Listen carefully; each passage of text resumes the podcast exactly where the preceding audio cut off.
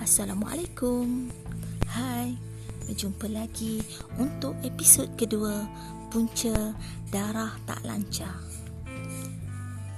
Hmm, sebelum saya sambung daripada episod satu, sebelum tu saya nak share satu kisah atau per- perkongsian daripada customer saya ataupun mereka yang pernah saya urut. Ada seorang uh, wanita ini yang sudah berusia.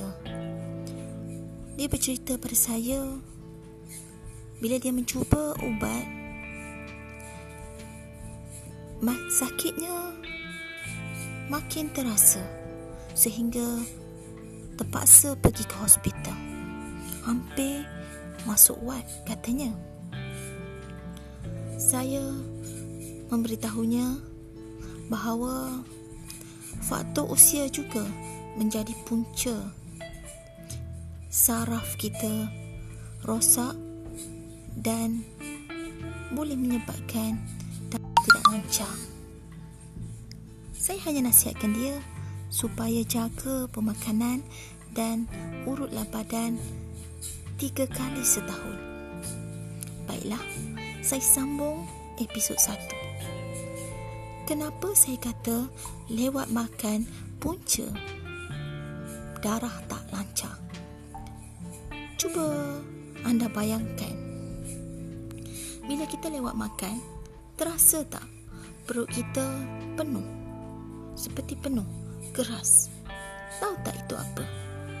Itu adalah angin angin yang sudah memenuhi perut kita.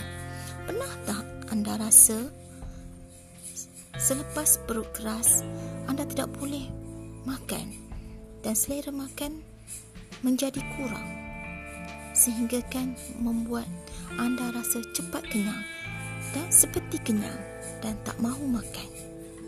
Jika anda pernah alami situasi, situasi ini, itu adalah tanda angin sudah penuh dalam perut anda.